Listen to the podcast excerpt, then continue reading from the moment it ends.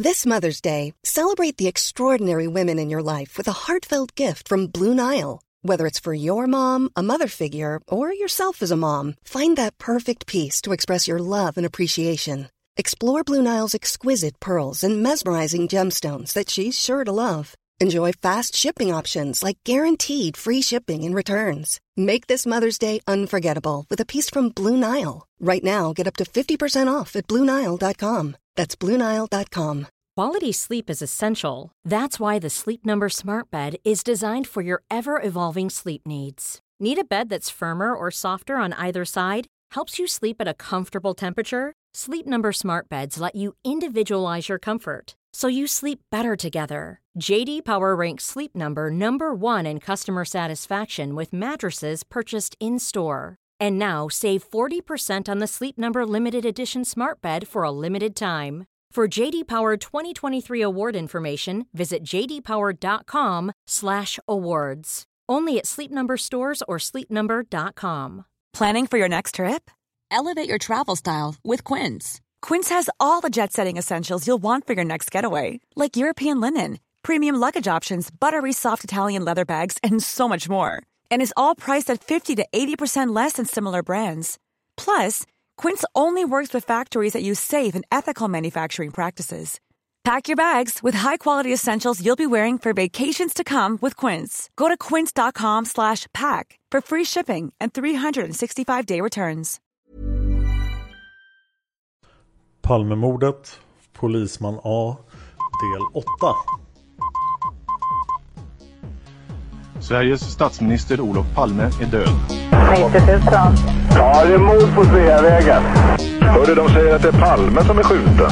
Mordvapnet med säkerhet är en Smith Wesson, en revolver kaliber .357. Inte ett svar. Det finns inte ett svar.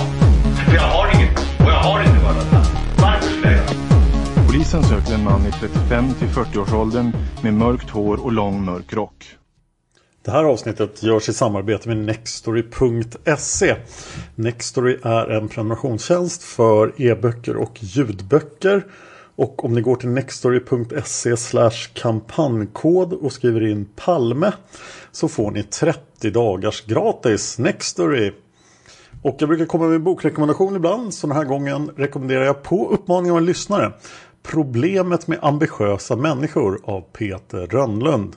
I den här boken förklarar Peter Rönnlund hur de ambitiösa människorna på ditt jobb saboterar verksamheten. Så nextory.se kampanjkod Skriv in koden PALME så får ni 30 dagars gratis Nextory och du kan avsluta när du vill och inga pengar dras under gratisperioden. Vi har kommit till den sista delen om Polisman A. Och här blir allting väldigt luddigt. Polisman A flyttade ju till Tyskland i slutet av förra avsnittet och exakt vad som händer från 1998 och framåt i Tyskland är otroligt svårt att ta reda på. Och tyvärr kommer många av mina uppgifter idag ifrån Flashback, så reservation för det. Eh, polisman A får anställning i det tyska företag som tillverkar brandsläckningsutrustningen för stridsbåt 90 enligt Flashback. Bolaget ska även ha byggt snabbgående båtar avsedda för brandbekämpning, polisarbete och räddning till sjöss. Man kan också se att Polisman A vid något tillfälle är Geschäftsführer, det vill säga VD för bolaget Nordland Hansa i Rostock. Eh, företagssidan Boots Atlas.de har fortfarande Polisman A listad som VD för Nordland Hansa. Vilket gör det möjligt att det är en annan person med samma namn. Men namnet är dock väldigt svenskt så det vore mindre troligt men inte omöjligt. Följande uppgifter kommer från användaren Gothus på Flashback. Polisman A hade flytt undan svensk massmedia och slagit sig i ro i det för honom mer anonyma Tyskland. Men tyska tidningar insåg snart nyhetsvärdet av att publicera en bild på polisman A hajlande på Brandenburger Tor. När nyheten hade exploderat i Tyskland att svensk polis hade haft nazister anställda väljer in 950 upprörda brev till den svenska ambassaden i Tyskland. Men trots eftersökningar så har jag inte hittat någon av de här tyska tidningsartiklarna. Men leta i tyska arkiv så svårare än i svenska som någon har tillgång till tyska arkiv, är i Tyskland och lyssnar till exempel så är jag väldigt intresserad av mer uppgifter om Polisman A och de här tidningsartiklarna om polisman A som Palmes mördare. Jag har också hört att det ska ha stått Palmes mördare gömmer sig i Tyskland. Det verkar onekligen som att polisman A bor i Rostock eh, under åren 1998 till 2010. Jag har också sett uppgifter på att han har en dotter som man har fått någonstans. Men de verkar oerhört osäkra. Men det vi vet med all säkerhet är att polisman A dog den 9 september 2010 på sjukhuset i Honfelde i Rostock. Han registrerades som avliden hos Försäkringskassan i Sverige 2010 09 10. Användaren Folken 1 på Flashback skriver 2011 04 21. Eh, angående telefontekniken i Gamla stan. Axe infördes alltså antagligen i och med att skåpet är tomt någon gång mellan 5 mars 1986 och 1996 i Gamla stan. Storkyrkobrinken 2 står på listan om någon på skoj vill gå och titta om skåpet står kvar än idag. Eh, men sen kommer då poängen. Angående polisman A så stämmer att han dog den 9 september i fjol, alltså 2010. Informationen finns tillgänglig på Skatteverkets allmänna terminal eller om man vill ringa dem. Dödsattesten är utfärdad i Bad Dobran nära kusten och dödsboet är tecknat på HR Trading AB där den verkställande direktören heter Ingvar G. Det finns många spekulationer om varför polisman A dog 2010 då han alltså fortfarande inte var särskilt gammal. Eh, jag har ingen säker uppgift vad han dog av. Det finns massor av rykten om alkoholism eller om en sällsynt sjukdom. men det finns inga säkra uppgifter. Så om ni har en säker uppgift på det så är jag väldigt intresserad av den också. Enligt Sveriges dödsbok var polisman A inte gift när han dog. Det händer dock betydligt mer saker gällande polisman A efter hans död som vi ska ta upp i det här avsnittet också. Under 2011 dyker upp en hemsida med polisman A's förhör och lite mer info driven av en Petra H.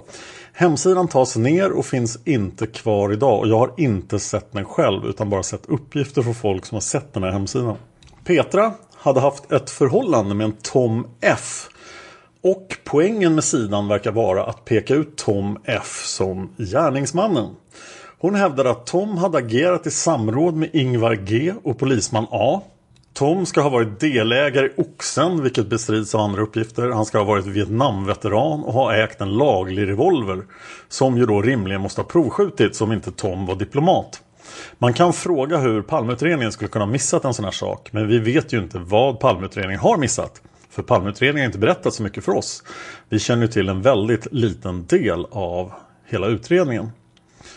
Men eh, Petra fortsatte att berätta att Tom skulle också kunna ge Christer Pettersson alibi. Citat då från Petra. Christer har alibi. Han satt på en restaurang och Petra minns inte namnet på restaurangen. Under och efter mordet enligt restaurangägaren Tom F. Christer Pettersson var väldigt full. Tom ville inte bli inblandad och sa ingenting till polisen. Det här är även Christer av någon anledning hållit tyst om. Och min kommentar på det är att eh, förmodligen så mindes inte Christer Pettersson det överhuvudtaget. Tom ägde och äger fortfarande, alltså 2011, en stor svart Magnum Revolver som det har varit lätt för Christer Pettersson att få låna. Så han lånade tydligen ut sin revolver till slumpmässiga fyllon på sin restaurang. Men jag tror ändå inte, fortsätter Petra, att det var Christer med avseende på hans alkoholkonsumtion, personlighet och ovana vid vapen. Men det är möjligt att han vet någonting om vapen. Det är möjligt att han vet någonting om mordet. Tom bodde i Solna men flyttade senare till Göteborg. Tom har varit med i kriget i Vietnam och Beirut. Han rörde sig bland kriminella och han hade polisbehörighet. Det är väldigt oklart vad Petra menar med polisbehörighet. Väktare? Frågetecken. Stay behind? Frågetecken. Man kan ju tycka att Petra motsäger sig själv här om att Tom F både var på restaurangen och kan ge Christer Pettersson alibi. Eh, och är gärningsmannen. Men restaurangen kanske låg mycket nära mordplatsen. Och jag kommer då att basera min gärningsbeskrivning baserat på vad Petra H sa på sin sida. Och eh, jag har kollat upp så pass mycket att Petra H är en verklig person. Hon har varit jagad av folk från Flashback och hon har inte velat uttala sig om den här hemsidan hon la upp. Och senare tog ner då. Men här är då gärningsbeskrivningen hur Olof Palme blev mördad. Vilket inkluderar polisman A. Jag avslutar vid varje spår med en gärningsbeskrivning som utgår ifrån att det här spåret är det riktiga spåret. Så ta det med en nypa salt. Okej. Okay. Ingvar G använde sin tjänst på Televerket för att avlyssna makarnas Palmes telefon. Han meddelar på morddagen Tom F och polisman A om det förestående biobesöket utan att veta vilken bio som var aktuell än. Polisman A rymde då från sjukhuset, eller skrev ut sig själv som vi har pratat om, och var med och samordnade mordet. Men Tom F var den som höll i vapnet. Tom F flyttade till Spanien 1986 men kom tillbaka till Sverige 96. Ingvar G tillbringade en tid i England och polisman A flyttade till Tyskland. Eh, och Petra ville gärna ha det till då att eh, alla flydde från svensk rättvisa. En alternativ gärningsbeskrivning vore ju då helt enkelt skippa Tom F. Att Ingvar G avlyssnar Palme och skickar polisman A för att utföra mordet med sin bas då i den här underliga lägenheten de har hyrt på Regeringsgatan. Polisman As signalement passar väl in på gärningsmannen. Efter att ha tagit smärtstillande klarar polisman A att springa upp för trapporna och gömma sig i lokalen han disponerar. Och det här är i princip den gärningsbeskrivning som Palmeutredningen använt när de har förhört polisman A för att försöka ta reda på om han är mördaren. Det är ju förstås också en möjlighet att polisman A ingår i en större organisation, till exempel Stay Behind som vi snart ska prata om i den här podden. Eh, och hans roll skulle då vara samordnande. Men jag vill påpeka att i omröstningen om vem som höll i vapnet som vi gjorde förra julen så kom polisman A på sjätte plats om jag vill minns rätt. Det var då innan jag gick igenom det här spåret då, vilket ju påverkar. Vi ska göra en sån omröstning i slutet av det här året också. Ja, nu måste vi försöka reda ut då vilka det egentligen var som besökte polisman A på morddagen. Vi har ju pratat om det många, många gånger i det här spåret och jag tror mig kunna dra vissa slutsatser. Så det här är mina slutsatser av allting jag har läst. Mellan klockan 11 och 12 den 28 februari 1986 skriver polisman A ut sig själv då han inte gillar atmosfären och odören från bukoperationspatienterna på den allmänna salen han ligger på. Klockan, mellan klockan 3 och 4 på eftermiddagen kommer Tord A för att besöka polisman A. Han letar på SÖS men han hittar inte polisman A. Han får reda på hemresan och beger sig till polisman A's hem på Söder. Tord A var alltså en livvakt som genomförde skjutövningar under och tillsammans med polisman A. Ungefär klockan sju kommer Per A från FMV som sedan gjorde alla vapenaffärerna med polisman A. Per A åker hem till mamma och sover efter att ha besökt polisman A. Och på söndagen kallas han in av Vincent Lange för att kolla den första upphittade kulan. Mellan klockan 20 och 21 kommer Göran ST och det måste skiljas från Göran S som också figurerar i ämnet Palmemord. Göran SU kanske jag ska säga. Göran ST har med sig Per H. De jobbar sedan som jollebil till en piket under kvällen. De är civilklädda men de åker i målad polisbil. Polisman A säger att Per H har blivit livvakt och förhöret hålls i oktober 1988 och någon gång strax efter midnatt så ringer Göran ST till polisman A och berättar att Palme har blivit mördad. Många personer har hjälpt mig med de här avsnitten. En av dem var ju lyssnaren Oskar som tog fram en massa fakta från Bolagsverket om Strateg Protector. Och han avslutade med att spekulera lite så att det här är lyssnaren Oskars spekulationer i ämnet Polisman A. Personlighetsdynamiken dem emellan, det avser då Ingvar G och Polisman A.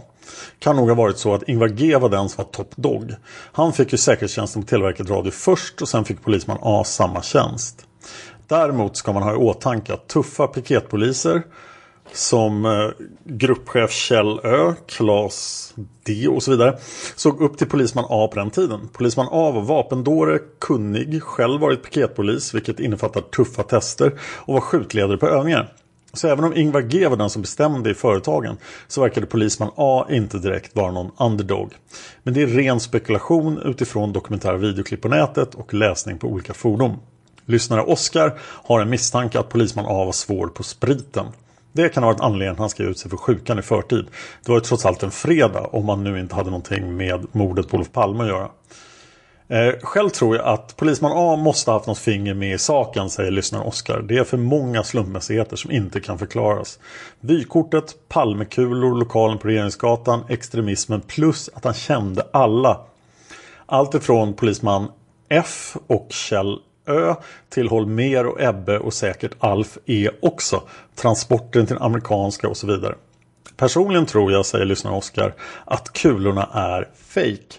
Det var 9 mm för det är tre rättsmedicinare överens om inklusive Milan som var högst i rang. Notera att både Milan och Lange har uttryckt oerhört stark skepsis mot mordkulorna och skadorna på Lisbeths kappa. Hålen på kappan är gjorda i laboratorium var Milans exakta ord. Eh, sen ett förtydligande så att jag inte framstår som en konspirationsdåre säger lyssnaren Oskar. Jag tror att Olof Palme sköts på samma sätt som den officiella versionen bara att kulorna inte är de riktiga. Det var 9 mm precis som 357 men jag har mycket god skjutvana så jag vet att en 357 och till exempel 39B låter helt olika. Många vittnen har ju sagt att det lät som smällare eller avgasknall. Till och med 38 special låter galet högt. Det finns mycket att säga om just kulorna. Lyssna på granskningskommissionens förhör med Lange som Remstam har lagt upp på Youtube. Hade då polisman A någonting att göra med Palmemordet? Det är den stora frågan, eller hur? Och eh, vi ska höra Gunnar Wall som förhoppningsvis snart kommer tillbaka i den här podden. Och han säger i Konspiration Olof Palme följande. Så jag citerar Gunnar Wall. Men det som är intresse här är att under de första åren dök upp en rad uppgifter som framstår som besvärande för polisman A. Det ska betonas att inte alla är nämnda här. Men av någon anledning var utredarna direkt ovilliga att genomföra ens de mest självklara insatser för att försöka skapa klarhet kring hans eventuella roll i en mordkomplott. Och inte nog med det som vi sett. Mot alla upphandlingsregler köpte Hans Holmér dyr teknisk utrustning som han knappast kan ha behövt just av polisman A. Och när polisman A slutat vid polisen kunde han trots sitt diskutabla rykte och trots att han utpekades antal spaningstips i Palmeutredningen kliva in i uppdraget som säkerhetschef på Televerket Radio. Det är svårt att undvika slutsatsen att polisman A helt enkelt haft en ställning i det svenska Stay Behind-nätverket. Hans extrema åsikter faller som vi förstått väl in i det mönstret. Hans inofficiella men tydliga ställning som ledare för kretsen av poliser i och kring baseballligan är också en pusselbit som passar. Och själva baseballligan framstår i sin tur som en högst tänkbar stay behind-enhet under det tidiga 80-talet. Polisman A's goda relationer med såväl Holmer som Ebbe Karlsson som i olika militärer och hans tjänstgöring som säkerhetschef på Televerket Radio stämmer också in i bilden. Att en sådan person inte blir utredd som misstänkt för inblandning i Palmemordet även om det finns anmärkningsvärda indicier mot honom framstår i sammanhanget som kusligt följdriktigt. Men nu när detta är sagt finns det ytterligare slutsatser som är relevanta att dra. Om polisman A hade någon roll i samband med Palmemordet var det med största sannolikhet inte som initiativtagare eller chefsorganisatör. Han hade legat på sjukhus dagarna före mordet och skulle knappast ha valt att iscensätta ett viktigt händelseförlopp just då av alla tillfällen. Viktigare ändå var att Stay Behind-nätverket var en hierarkisk struktur utan något utrymme för enskilda personer på lägre nivå att ensamma fatta beslut av digniteten att mörda en statsminister. Polisman A var en kunnig person när det gällde vapen och säkerhetsfrågor och med all sannolikhet hade han skaffat sig det förtroende han hade genom att han gett prov på lojalitet och kompetens i de mycket speciella sammanhang som Stay Behind-verksamheten handlade om. Men i grunden fungerade han säkerligen som en spelpjäs. Ett verktyg. Det är den bilden Gunnar Wall har fått av honom efter att ha studerat honom som person. Gunnar Wall har gått igenom hela det offentligt tillgängliga utredningsmaterialet i smugglingsmålet i Ebbe Carlsson-affären. Det innefattar långa förhör med polisman A. Och Gunnar Wall satt med under tingsrättsförhandlingarna i smugglingsmålet där Gunnar Wall själv kunde höra polisman A berätta för åklagare och advokater. Och slutligen hade Gunnar Wall vid ett tillfälle ett hyfsat långt telefonsamtal med polisman A. Och överraskande nog, med tanke på den bakgrundsinformation som fanns tillgänglig, så uppfattade Gunnar Wall inte polisman A som särskilt samvetslös eller osympatisk i jämförelse med en del andra personer som figurerat i Palmeutredningen. Hans omvittnade hetskhet mot Palme var djupt främmande för Gunnar Wall, liksom hans fascination för nazismen. Och hans agerande som piketpolis var säkert inte roligt för dem som hade oturen att råka ut för honom. Men människor är motsägelsefulla. Och det intryck polisman A gav personligen var att han, i alla fall efter skrällen med Ebbe Carlsson-affären, framstod som luttrad, personligen anspråkslös och till och med aningen filosofisk i sitt konstaterande av hur saker och ting hade blivit. I januari 1993 hade Gunnar Wall det här telefonsamtalet med polisman A. Det handlade mestadels om detaljer i smugglingsmålet och är i långa stycken inte så intressant om man inte har bakgrundsfakta just i det fallet. Men mot slutet kom polisman A spontant in på att han själv upptäckt att han varit avlyssnad i samband med avslöjandet av smuggelhärvan i Ebbe Carlsson-affären. Och vi kommer in i telefonsamtalet när polisman A berättar för Gunnar Wall om den misstänkta avlyssningen. Polisman A. Du har också en annan intressant historia och det är den Danielssonska utredningen. Gunnar Wall, jaha, den har jag gått igenom. Gunnar Wall förstår vad polisman A menar med den Danielssonska utredningen. Det är den stora utredningen om misstänkt olovlig avlyssning som chefsåklagare Jan Danielsson genomfört som ledde till att sex polischefer åtalades. Eh, de åtalade avlyssningar och framförallt buggningar av kurders bostäder som skett under polisens arbete med PKK-spåret. Men Gunnar Wall visste att det fanns andra avlyssningar som inte åtalats. Polisman A. Ja, då har du kanske sett fotografierna. Gunnar Wall. Fotografierna i Danielssons utredning. Nu står det stilla i skallen på mig faktiskt. Vilka foton menar du? Polisman A. Eh, avskurna sladdar och borrhål i väggen där någonting har varit fäst. Gunnar Wall, vänta nu, det där är kanske hemliga grejer som jag inte fått se. Är det alltså avlyssning av dig? Polisman A. Ja. Gunnar Wall, jag har läst den här skuggning When you're ready to pop the question, the last thing you want to do is second guess the ring. At Bluenile.com you can design a one-of-a-kind ring with the ease and convenience of shopping online. Choose your diamond and setting. When you find the one, you'll get it delivered right to your door. Go to Bluenile.com and use promo code LISTEN to get $50 off your purchase of $500 or more. That's code LISTEN at Bluenile.com for $50 off your purchase. Bluenile.com code LISTEN. I'm Sandra, and I'm just the professional your small business was looking for. But you didn't hire me because you didn't use LinkedIn jobs. LinkedIn has professionals you can't find anywhere else, including those who aren't actively looking for a new job but might be open to the perfect role, like me. In a given month, over 70% of LinkedIn users don't visit other leading job sites. So if you're not looking on LinkedIn, you'll miss out on great candidates like Sandra. Start hiring professionals like a professional. Post your free job on linkedin.com/people today. A lot can happen in the next three years. Like a chatbot may be your new best friend. But what won't change? Needing health insurance. United Healthcare Tri Term Medical Plans are available for these changing times. Underwritten by Golden Rule Insurance Company, they offer budget friendly, flexible coverage for people who are in between jobs or missed open enrollment. The plans last nearly three years in some states, with access to a nationwide network of doctors and hospitals. So, for whatever tomorrow brings, United Healthcare Tri Term Medical Plans may be for you. Learn more at uh1.com. utredningen. Och där står att du har sett tecken på att du var övervakad. Eh, när personal från tullkriminalen i samarbete med åklagare Ola Nilsson utredde smugglingen i Ebbe Carlsson-affären märkte dessa tullkriminaler att de blev skuggade av okända personer. Och i samband med att Gunnar Wall sattes in i den saken fick han alltså klart för sig att även polisman A tycks ha blivit skuggad innan han greps för sin roll i smugglingen. Och att det uppenbarligen inte var tullkriminalens smuggelutredare som hade skuggat honom. Polisman A. Skuggningen är irrelevant i sammanhanget. Det finns två konkreta saker. Det finns en kvinna som hyser din eh, uppfattningar i din riktning va? Polisman A vet att Gunnar Wall har skrivit om Palmeutredningen i den socialistiska tidningen Internationalen. Gunnar Wall, jaha. Polisman A. Jag besökte henne och hennes man. Och deras grannar hade sett saker och ting. Det ville Danielsson inte göra någonting åt. Det finns också tekniska undersökningar beträffande mitt gamla kontor. Där det finns fotografisk bevisning. Jag har pratat med Danielsson. Herregud! Det polisman A säger till Gunnar Wall är alltså att han tycker sig ha sett bevis för avlyssning. Både av hans bostad och hans kontor. Gunnar Wall. Det är Danielsson som har haft om detta, eh, hand om detta, eller hur?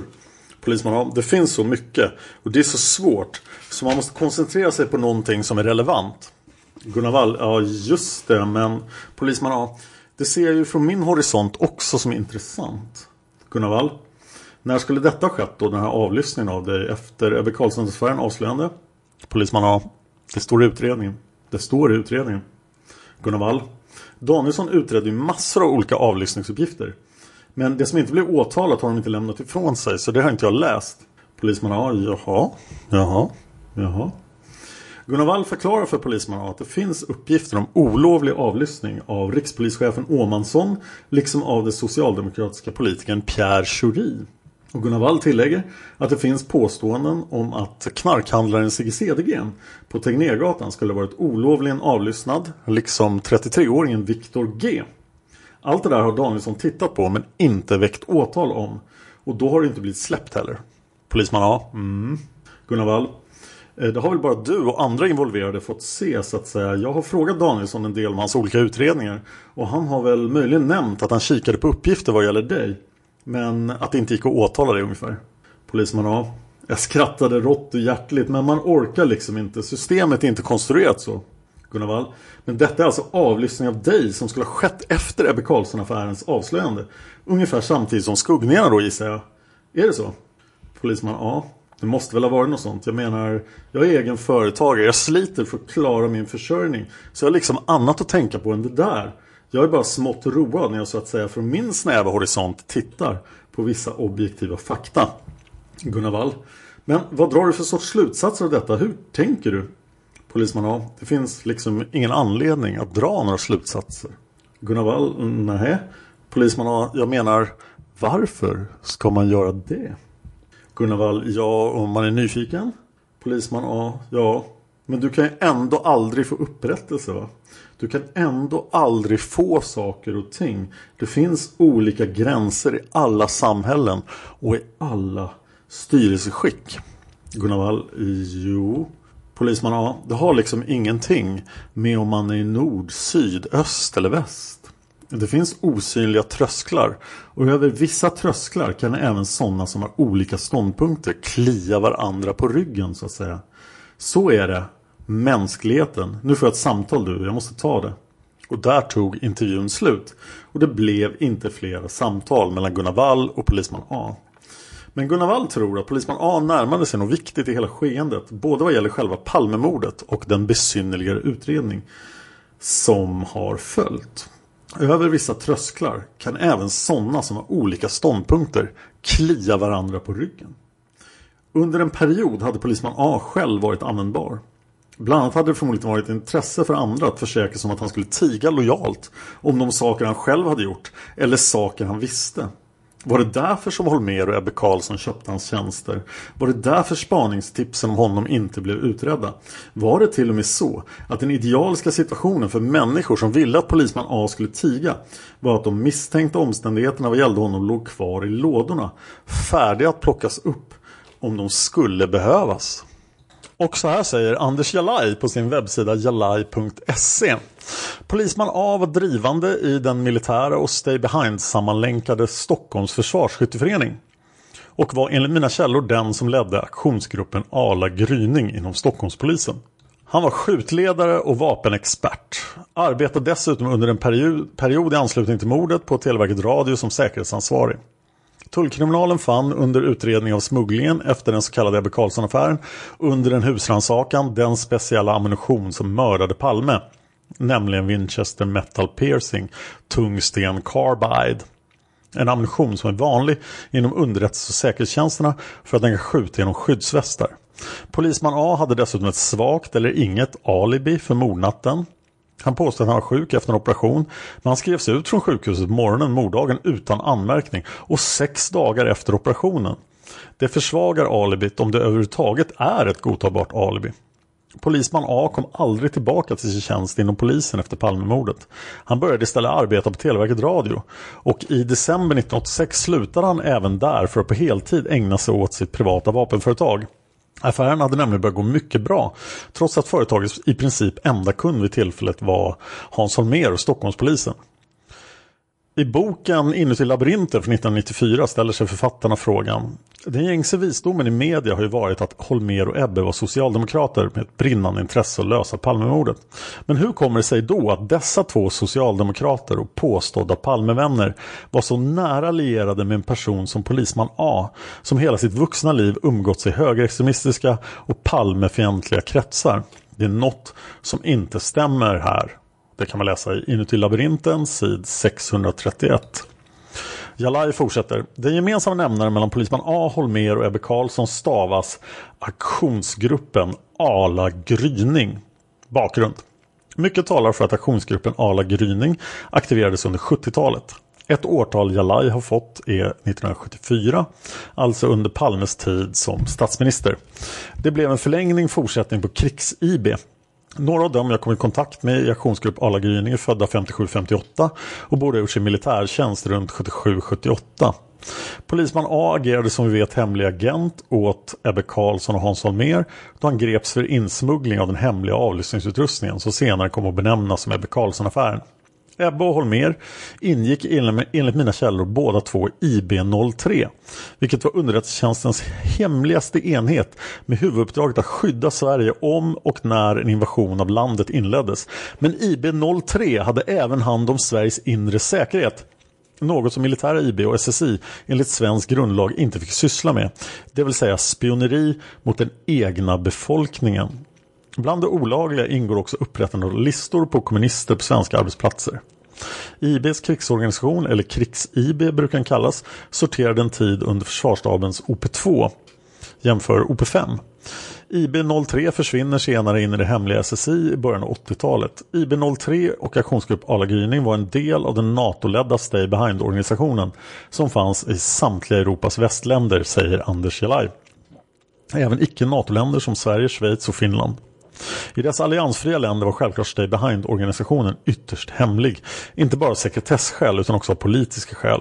Socialdemokratin i dessa länder ville inte skylta med att det fanns ett hemligt NATO-samarbete ifall länderna skulle hamna i krig mot Warszawapakten. I dessa förberedelser ingick att Sverige tillät NATO att göra krigsförberedelser i svenska vatten. Exempelvis ubåtsövningar, rekognosering för krigsuppehållsplatser för NATO-ubåtar och hjälpmedel för navigering.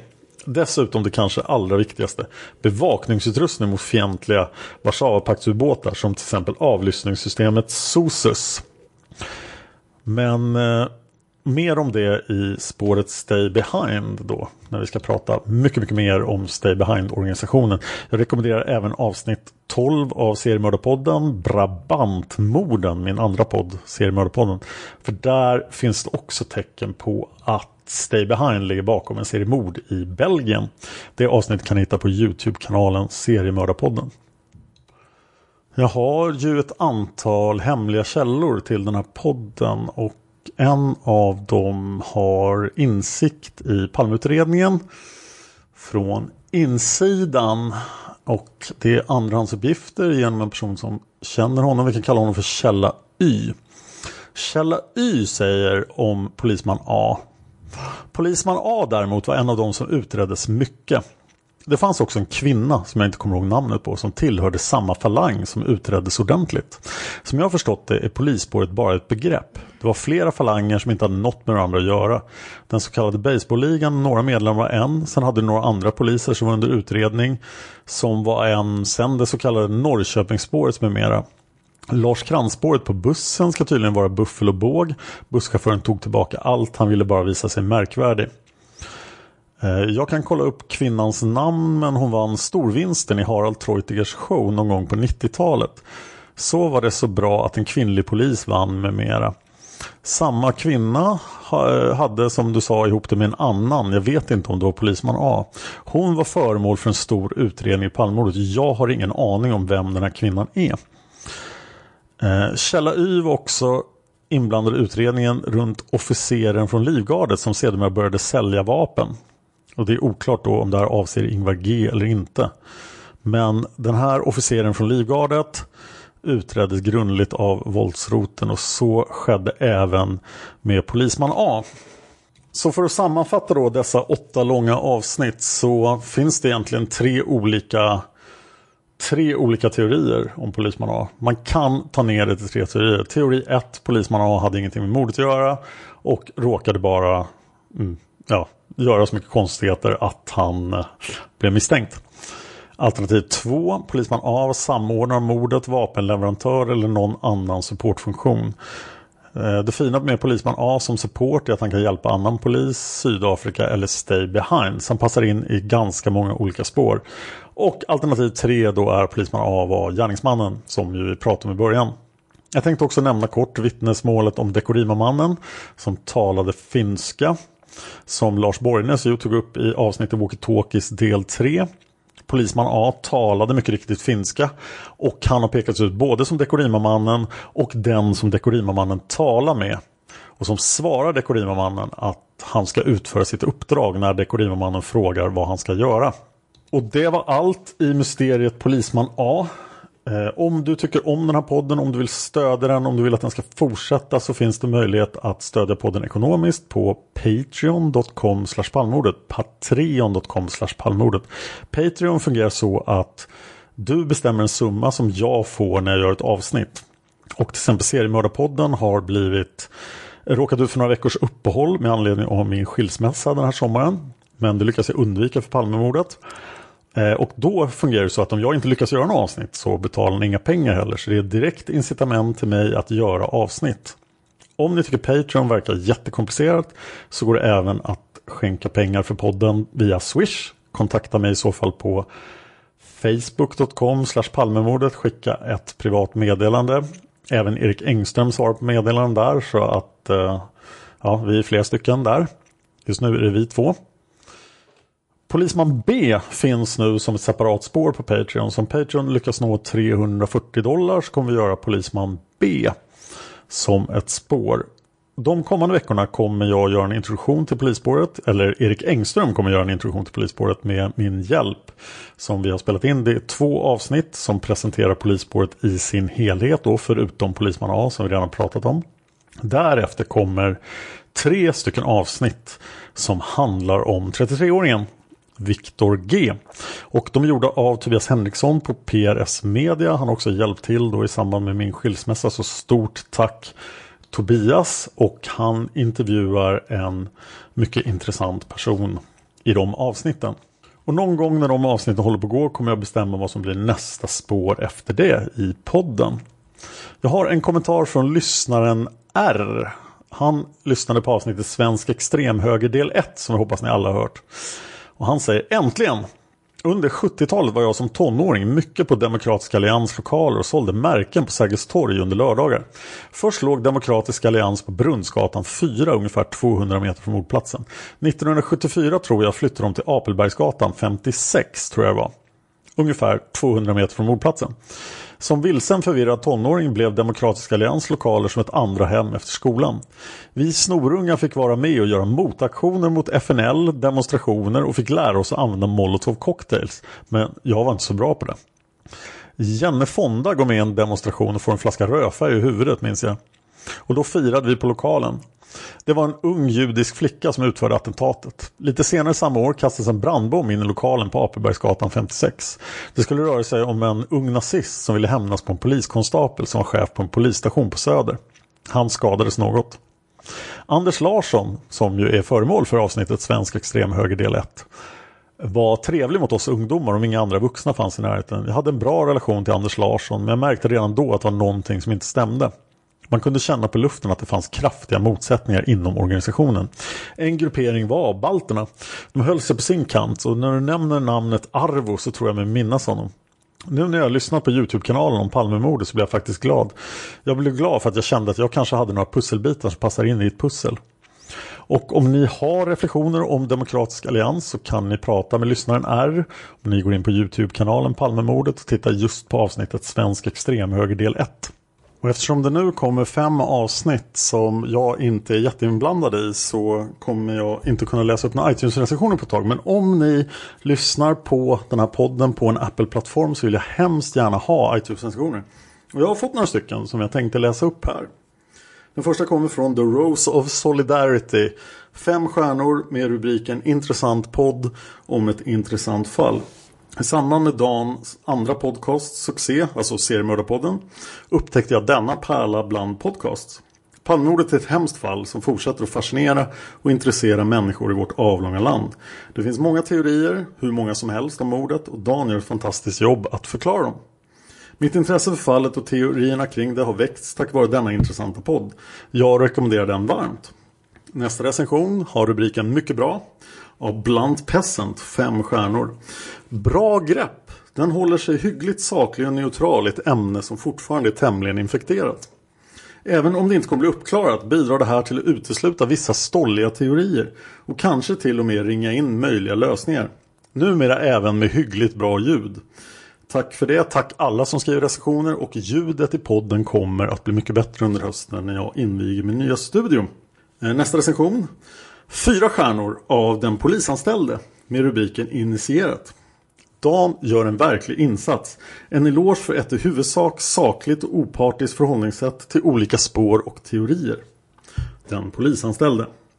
Monkey Racing ger podden fem stjärnor och säger intressant podd. Bra, intressant och djupgående. Tyvärr dåligt ljud på de första avsnitten. Har tyvärr bara kommit till avsnitt 24 och då är det lite bättre i alla fall. Ja, de första avsnitten hade till viss del dåligt ljud. Det stämmer mycket bra. Nästa eh, recension kommer från mycket missnöjd. Men han är inte missnöjd med podden för han har gett den fem stjärnor. Och säger rubriken Fantastisk podd. Min dotters första ord kan bli Dekorimomannen. Och det är delvis denna poddens fel. Varmt rekommenderad podd. Jag vill också tacka nya patrons. Jag vill tacka Martin. Jag vill tacka Johan. Jag vill tacka Jaje. Och jag vill tacka Marcus. Om du är en Patreon på 10 dollar så kan du få vara med i ett panelavsnitt efter att du har varit Patreon i, jag tror det är tre månader. Eh, om du är en Patreon på 10 dollar och vill vara med i ett panelavsnitt så skicka ett meddelande på Patreon. Jag vet inte riktigt när nästa panelavsnitt är men jag ska försöka göra avsnitt 100 till ett panelavsnitt i alla fall. Det var tänkt att det skulle bli flera eh, men nu har ju då mina privata problem gjort att det inte har blivit av. De är lite mer besvärliga att göra än de vanliga avsnitten. Det var allt jag hade om Polisman A. Jag vill tacka Frallan speciellt. Tack Frallan. Jag vill säga att Dumma representerar och jag vill tacka er allihop för att ni lyssnar på Palmemordet. Nästa vecka blir alltså Introduktion till polisspåret del 1 med Erik Engström. Man hittar Palmes mördare om man följer PKK-spåret till botten. Därför att ända sedan Julius Caesars tid har det aldrig hört talas om ett mord på en framstående politiker som inte haft politiska skäl. Polisens och åklagarens teori var att han ensam hade skjutit Olof Palme. Och det ledde också till rättegång. Men han frikändes i hovrätten.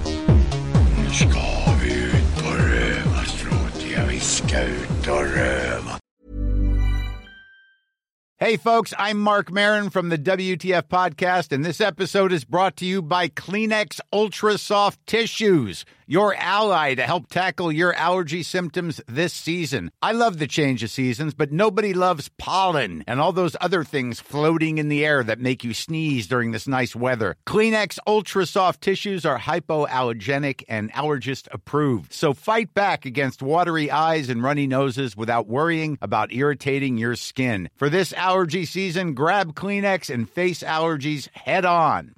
Cool fact a crocodile can't stick out its tongue. Also, you can get health insurance for a month or just under a year in some states. United Healthcare short term insurance plans, underwritten by Golden Rule Insurance Company, offer flexible, budget friendly coverage for you. Learn more at uh1.com. Hey, it's Paige DeSorbo from Giggly Squad. High quality fashion without the price tag? Say hello to Quince. I'm snagging high end essentials like cozy cashmere sweaters, sleek leather jackets, fine jewelry, and so much more. With Quince being 50 to 80% less than similar brands. And they partner with factories that prioritize safe, ethical, and responsible manufacturing. I love that. Luxury quality within reach. Go to quince.com slash style to get free shipping and 365 day returns on your next order. Quince.com slash style.